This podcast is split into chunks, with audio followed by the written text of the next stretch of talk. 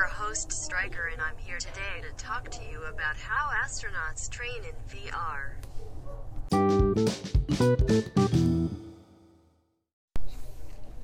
According to Sky According to Skywall, the user wears a VR helmet while being immersed in a swimming pool and they will be transformed into a VR space environment.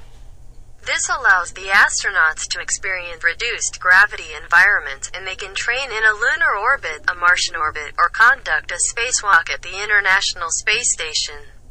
Additionally, it is also used to help astronauts train with everyday tasks on the space station such as working on science experiments that require their input, monitor experiments that are controlled from the ground, and take part in medical experiments to determine how well their bodies are adjusting to microgravity for long periods of time.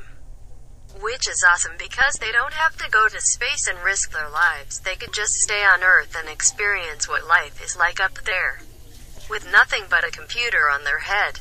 This is Striker signing off to go explore space and see what life really is like without gravity.